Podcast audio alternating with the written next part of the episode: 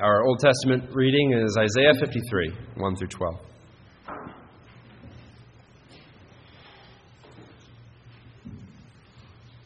Isaiah 53, 1 through 12. Let's give our attention to God's word now as it's read.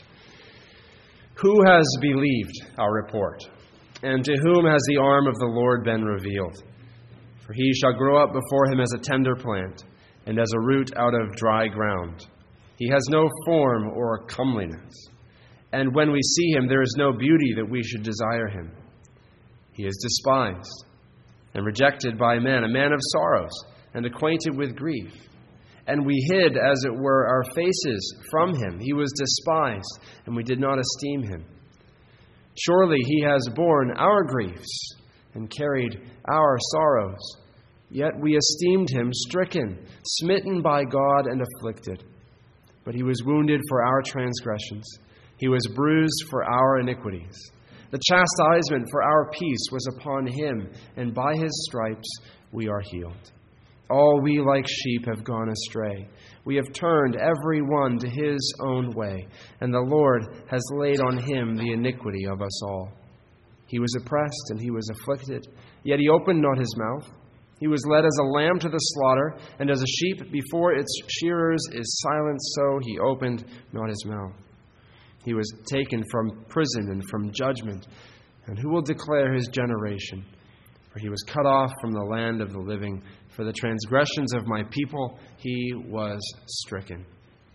And they made his grave with the wicked, with the rich at his death, because he had done no violence, nor was any deceit in his mouth. Yet it pleased the Lord to bruise him.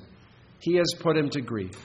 When you make his soul an offering for sin, he shall see his seed he shall prolong his days, and the pleasure of the Lord shall prosper in his hand. He shall see the labor of his soul and be satisfied.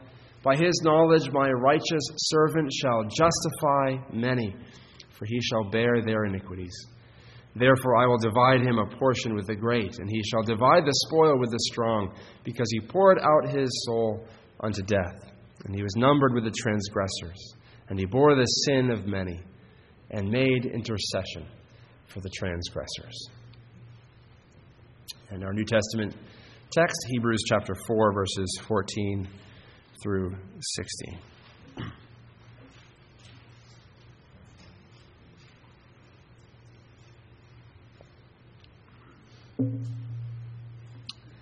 Seeing then that we have a great high priest who has passed through the heavens, Jesus, the Son of God, let us hold fast our confession. For we do not have a high priest who cannot sympathize with our weaknesses, but was in all points tempted as we are, yet without sin. Let us therefore come boldly to the throne of grace, that we may obtain mercy and find grace to help in time of need. Amen. Thanks be to God for His word. Let's pray and ask Him to bless it now to us. Oh, gracious God, we pray once again that you would open our hearts to receive your word. Make us teachable and humble, not wise in our own eyes, but knowing that, that wisdom comes from you. Lord, we pray that you would reveal your glory and your goodness, your grace and your truth to us in Christ, our great high priest, by your word and spirit now. We pray this for Jesus' sake. Amen.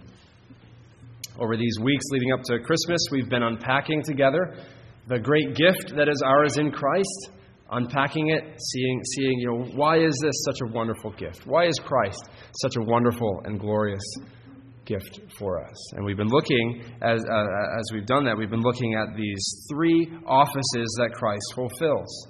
Um, these three offices we see in the Old Testament of prophet, priest, and king. Christ comes, and all three are found in him. All three are brought to their fulfillment in him. He's the greatest prophet, the greatest priest, and he's the greatest king. last week we were looking at how he is our priest, the one who makes atonement for our sins, the one who brings us into the very presence of God. That, that God sent Jesus in order to be the one who would come, make the sacrifice for our sins that would last forever, and bring us forever into the presence of God. No more exile, No more dwelling far from God, far from His blessing, under His curse, but our sins washed clean, we're brought in, and we're given a home in the Holy of Holies, the presence of God. We said that Christ, uh, Christ brings us into the heavenly sanctuary, so that in Christ, our priest, we live in heaven already. We are seated with Christ in the heavenly places already. That's wonderful. Isn't that wonderful? Glorious to consider. We have a place in heaven in Christ. But we also live we also live here. We live in the but in the spirit, you know, we're in the presence of God in the heavenly temple, but we also live here and not all our days here are merry and bright, even as we wish they might be. Um, one Christmas poem I like a lot describes life in December like this enduring the cold and also the flu, taking the garbage out and keeping the sidewalk shoveled. Right? That's what it's like here.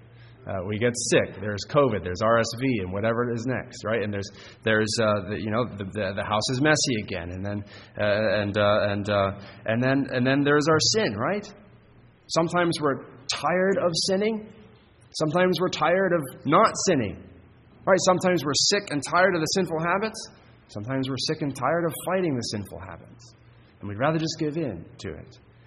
Um, tired of being selfish, tired of not being selfish, right? uh, we feel both these things. And this is just the beginning. Right? We could go on and on talking about all that plagues our life in the muck and mire of this, this world um, the cancer, the persecution. And all, all of this puts pressure on us, directly or indirectly, to ease up on, on, on the whole Christianity thing. Uh, to, to just take it easy a little bit and uh, not, not try so hard uh, we're flying into this strong headwind. There, there, there are cultural pressures against us. Uh, uh, there are the pressures of indwelling sin. There's the pressure of just being worn out and tired and not wanting to bother with it anymore. Um, you know, it, wouldn't it be easier if I could just relax, sleep in, skip a Sunday once in a while? Um, wouldn't it be easier if uh, I didn't have to get up in the cold and the dark of December and read my Bible and pray? Uh, wouldn't it be easier if we could just kind of chill for a little while? relax about the Christian life. So, in light of that, what do we need? We, we need Christ, our priest. We need him as the priest who not only cleanses us of our, of our, of our sins and uh, brings us into the heavenly presence of God spiritually, but we need him as our priest who prays for us, who, who sees us in this stuff and, and prays for us and gives us strength to persevere, gives us strength to keep on being faithful, gives us strength not to harden our hearts, not to drift in the Christian life, but to be faithful and to press on in the Christian life. Christ, our high priest, is the reason we can hold fast in the faith in the midst of ongoing life in this sinful and suffering filled world. All that you need is found in Christ.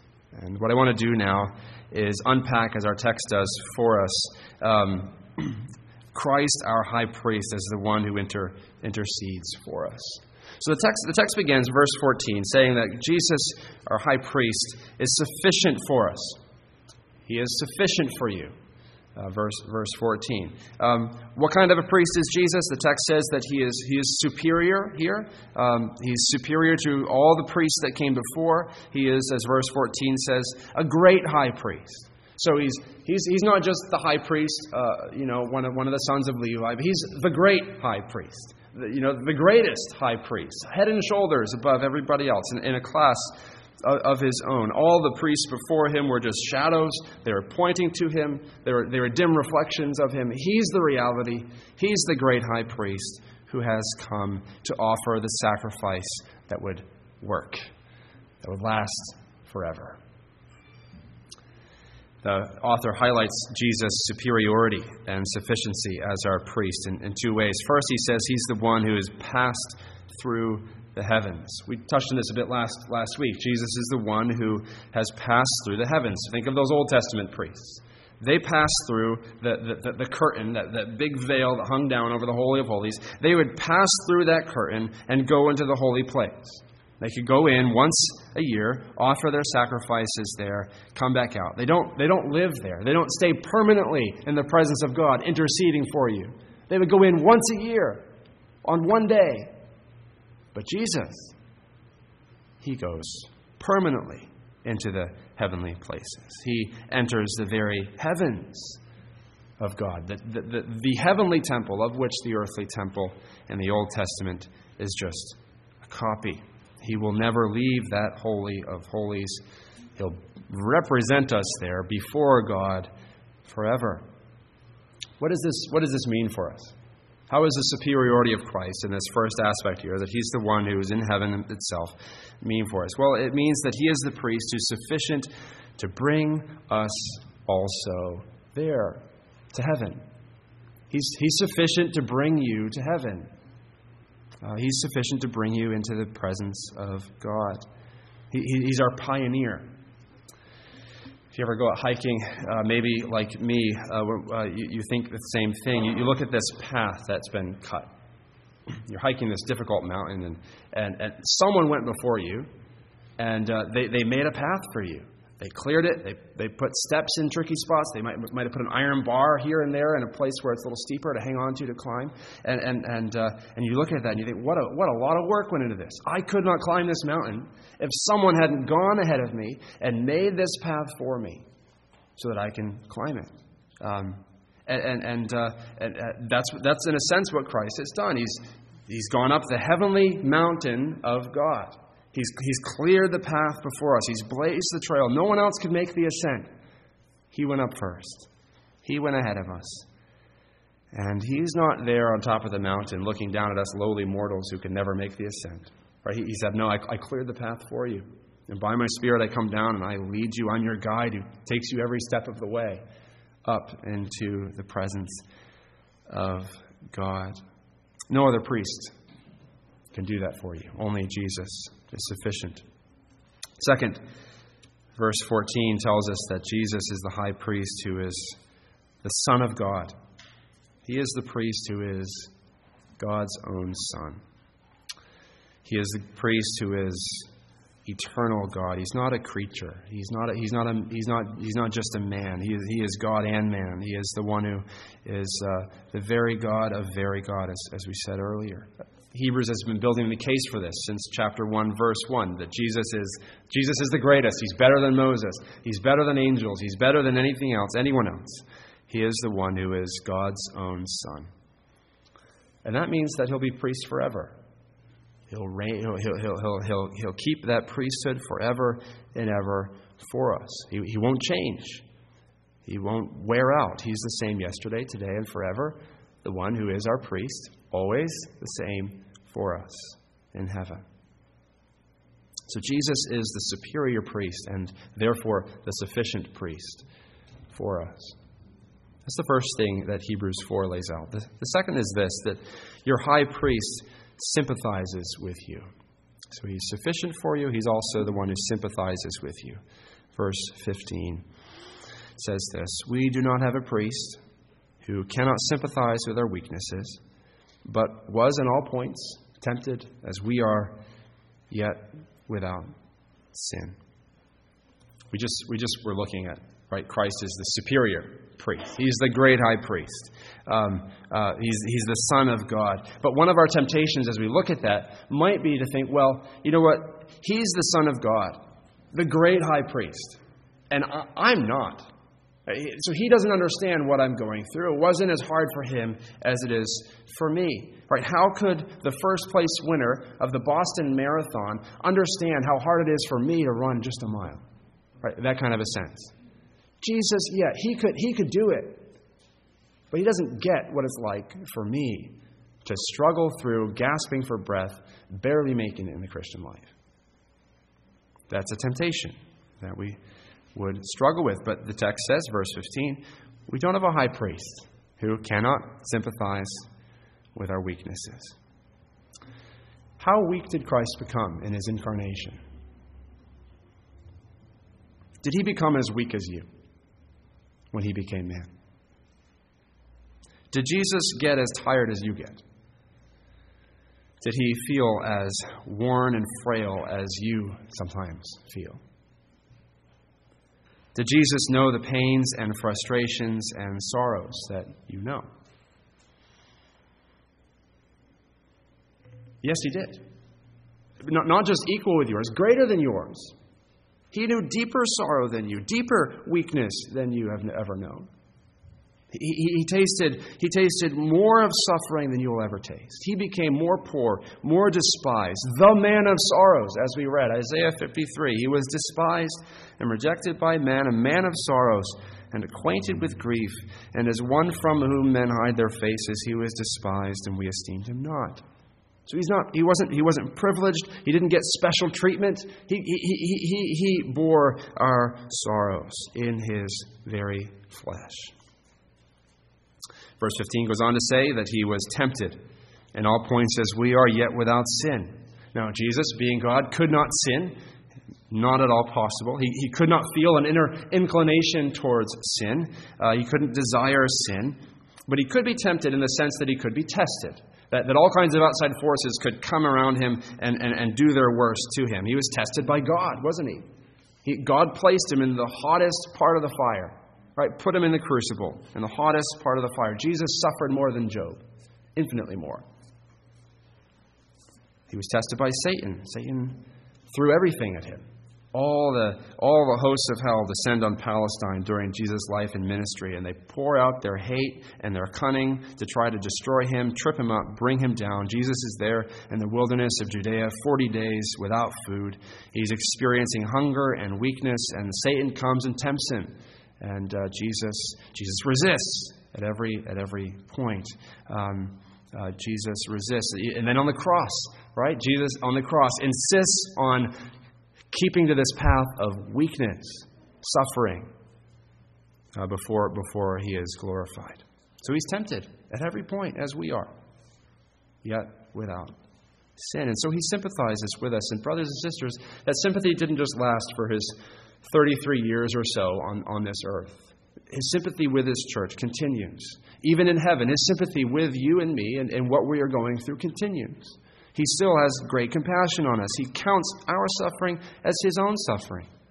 He says to Saul on the road to Damascus, uh, Jesus already ascended. Saul is going to persecute Christians, and Jesus appears to him uh, out of the sky and says, Saul, why are you persecuting me? Because Jesus sees the sufferings of his church as the sufferings of his very own body. And he has as much compassion on your suffering and much, as much fellow feeling with it as you have with the suffering of your own body. He sympathizes. This is such an encouragement to us, brothers and sisters. Um, it teaches us that there's nothing that he calls us to do that he hasn't done himself uh, that this road that we're walking is not a road that he would not take, right? He's not barking orders from the back, say, yep, go take that hill, boys. No, he's at the front. He, he's leading the charge. He's there ahead of us. He's already, he's already done this ahead of us. There's nothing like having someone who's done it, is there, to, to encourage us? Remember when my, my, uh, my wife and I were getting ready to have our first child? Um, she was glad that I was going to be there to encourage her, uh, but she was, she was really glad that her mother was going to be there to encourage her or because her mother had done it. She'd been through it. So when she said, You can do it, you can do it, right? She was herself a living proof of those words. And, and there was a way that, that, that she could say that that I could not. And our Lord Jesus says, Follow me. I've done it. My Spirit's in you. I sympathize with you. I know what you're going through. Follow me. Follow me. You, you can do it by my grace. So, what, what, where are you weak? Where do you need Christ? His sympathy, his compassion. Seek him, brothers and sisters. Seek the Savior, your high priest, who sympathizes with every single weakness and who can give you the grace to press on and to persevere. So he sympathizes with us. Then our, then our, third, our third thing this morning your high priest makes supplication for you. We see this also in, in verse 15. Jesus is not only the priest who sympathizes with us, but he's also the priest who makes supplication for us. He prays for us. He prays for grace for us.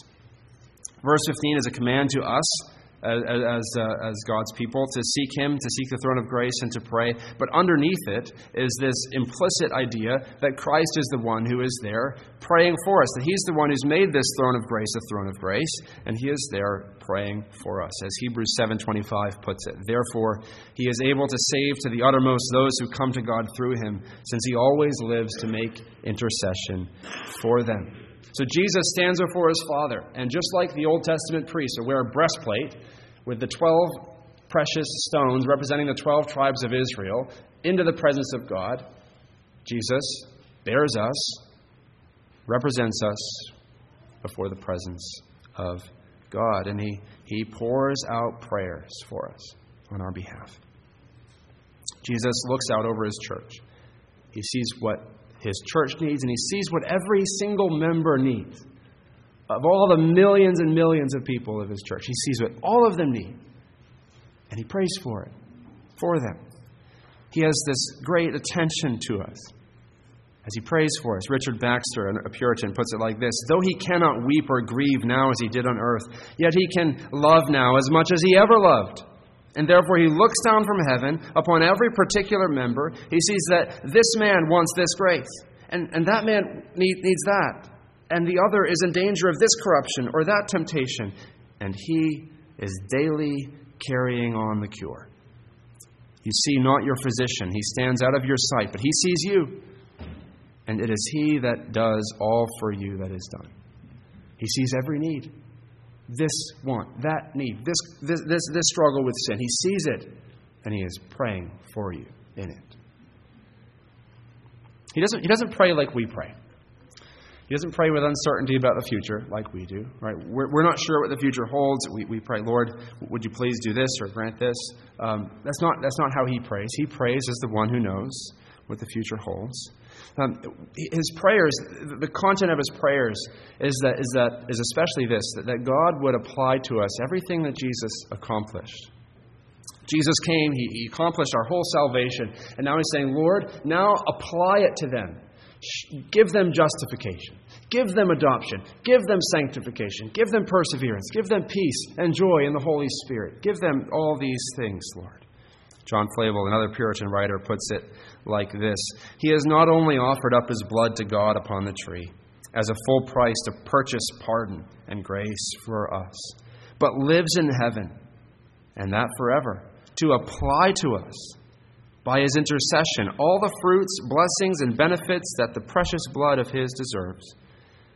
Jesus' life and death purchased our salvation, and now he is praying that the Spirit would apply it to us that you'd persevere in grace, that you'd know the sweetness of the full riches of, of, of, His salvation for you in Christ. And Flavel, as he continues to write, this, this Puritan pastor, he writes, He is ever begging new and fresh mercies for you in heaven and will never cease till all your needs be supplied. Praying that we'd be saved to the uttermost, that we would know the riches of what He's purchased for us by His own blood. So he's praying. Will, will, will, God, will God hear his prayers? Will, will God answer his prayers? Will these prayers be effective? Absolutely. Not a word of what he asks his Father will be denied. This is what Jesus is owed. Right? He, he, he's praying for what he purchased. He, these blessings that he's praying that God would give us are his to give. They're his by right.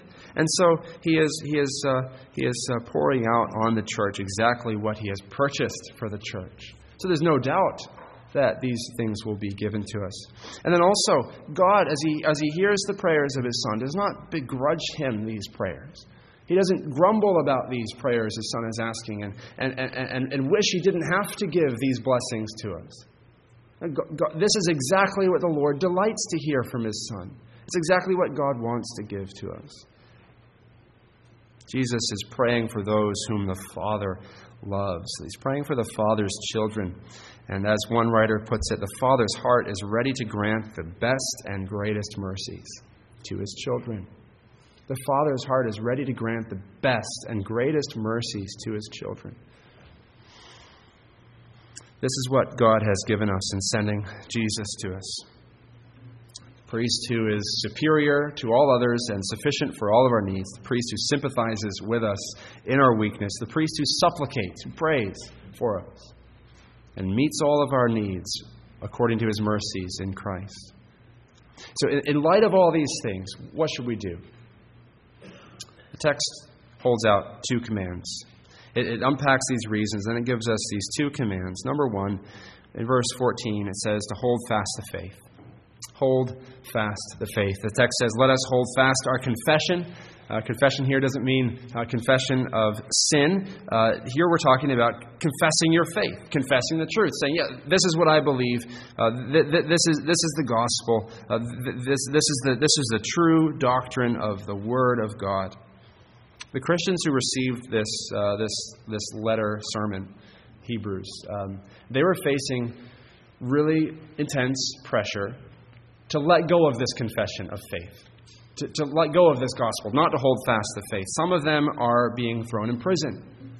Some of these Christians have gone to those in prison to visit them uh, and, then, and then had their property vandalized and plundered while they're away. Um, these Christians are, are uh, finding that the Christian life is hard, it's full of discipline and difficulty. And, and there's, all these, there's all these things that are causing them to want to drift.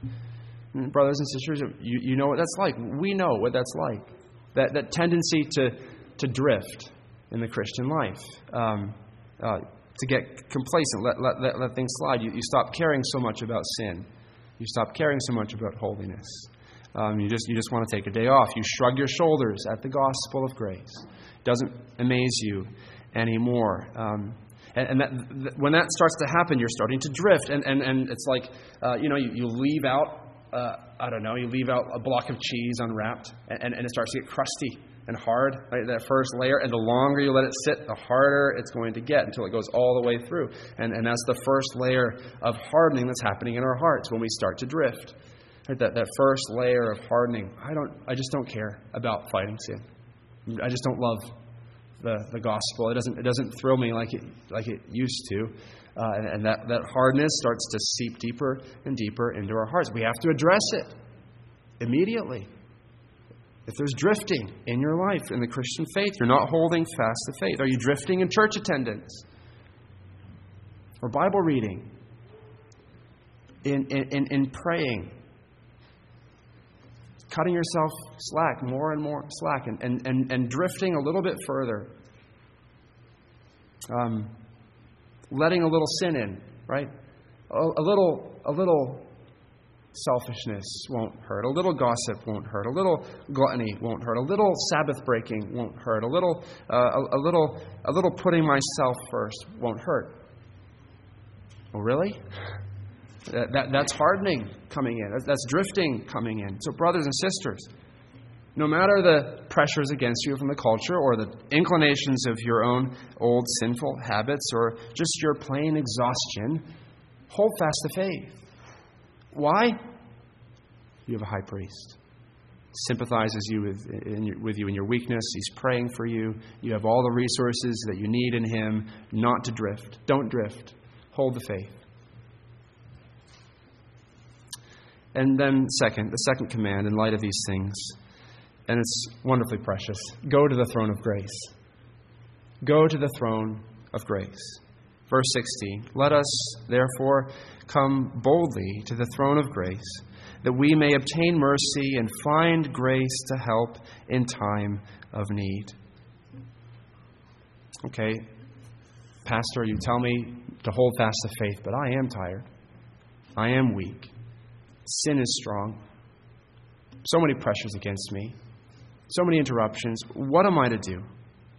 Go to the throne of grace and find grace to help in time of need. You have a high priest there. And in him, God has promised to give you everything you need. Everything you need, no matter how tired you are or how hard it's getting. Everything you need. Um, do you want grace to sin less? Grace to obey more?